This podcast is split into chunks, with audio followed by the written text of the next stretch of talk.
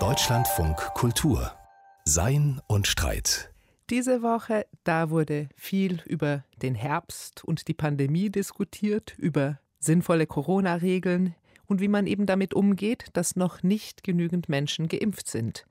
Über eine mögliche Impfpflicht wurde gestritten, über indirekte Maßnahmen wie die sogenannte 2G-Regel und von Impfmuffeln war auch gelegentlich die Rede.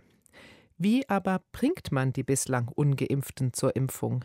Braucht es bessere Informationen oder aber bessere Kommunikation? Das fragt sich Sibylle Anderl in ihrem philosophischen Wochenkommentar. Die regelmäßig durchgeführte Cosmo-Umfrage der Universität Erfurt ergab aktuell, dass nur 56 Prozent der ungeimpften Befragten eine Impfung tatsächlich ablehnen. Der Rest ist unentschlossen oder sogar grundsätzlich bereit, sich impfen zu lassen. Das klingt erstmal vielversprechend. Das RKI hat allerdings jüngst darauf hingewiesen, dass eine hohe Impfbereitschaft nicht zwangsläufig zu Impfverhalten führe. Was aber könnte die Unentschlossenen davon abhalten, sich impfen zu lassen? Die naheliegendste Idee? Es fehlen Informationen.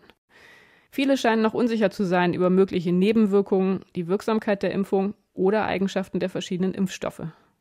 Sofern das tatsächlich das Problem ist, ist Abhilfe in Vorbereitung.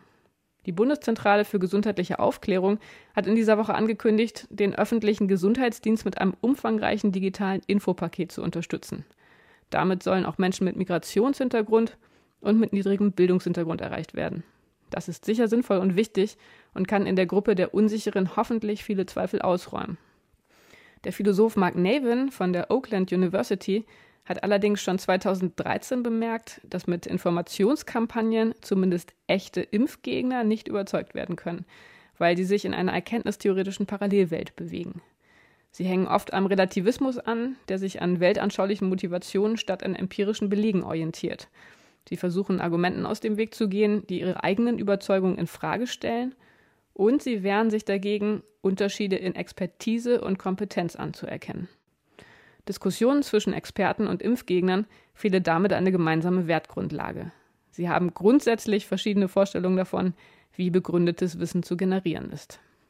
Gleichzeitig betont Navin, dass das Zögern vieler Menschen, sich impfen zu lassen, oft gar nicht an deren Irrationalität oder Unkenntnis liegt, sondern strukturelle Gründe hat.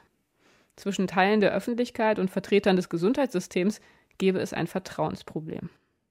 Mark Navin führt als einen Grund dafür einen traditionell unnötig autoritären Kommunikationsstil von medizinischen Fachkräften an, der in Kontrast zu den demokratischen Kommunikationsstrukturen in Kreisen von Impfskeptikern stehe. Insbesondere Frauen würden das Gefühl gut kennen, mit ihren Sorgen und Bedürfnissen bei Ärzten nicht ernst genommen zu werden. Sie seien daher besonders gefährdet, Skepsis gegenüber ärztlichen Weisungen zu entwickeln. Ähnliches gelte für andere Bevölkerungsgruppen, die sich im Gesundheitssystem nicht genügend repräsentiert und verstanden fühlten. Nimmt man diese Analyse ernst, liegt das Problem also nicht nur auf Seiten derjenigen, die sich von bewährten Praktiken des Wissenserwerbs abwenden, sondern auch auf der Seite des Gesundheitssystems. Medizinische Betreuung unter Zeitnot und wirtschaftlichem Druck hat bei nicht wenigen Menschen einiges Vertrauen verspielt. Daran strukturell etwas zu ändern, würde freilich zu lange dauern, um unser akutes Impfproblem zu lösen. Zumindest die Impfkampagne sollte sich diese Einsicht aber zu Herzen nehmen und jeden Anklang autoritärer Kommunikation möglichst vermeiden. Das war ein Kommentar von Sibylle Anderl.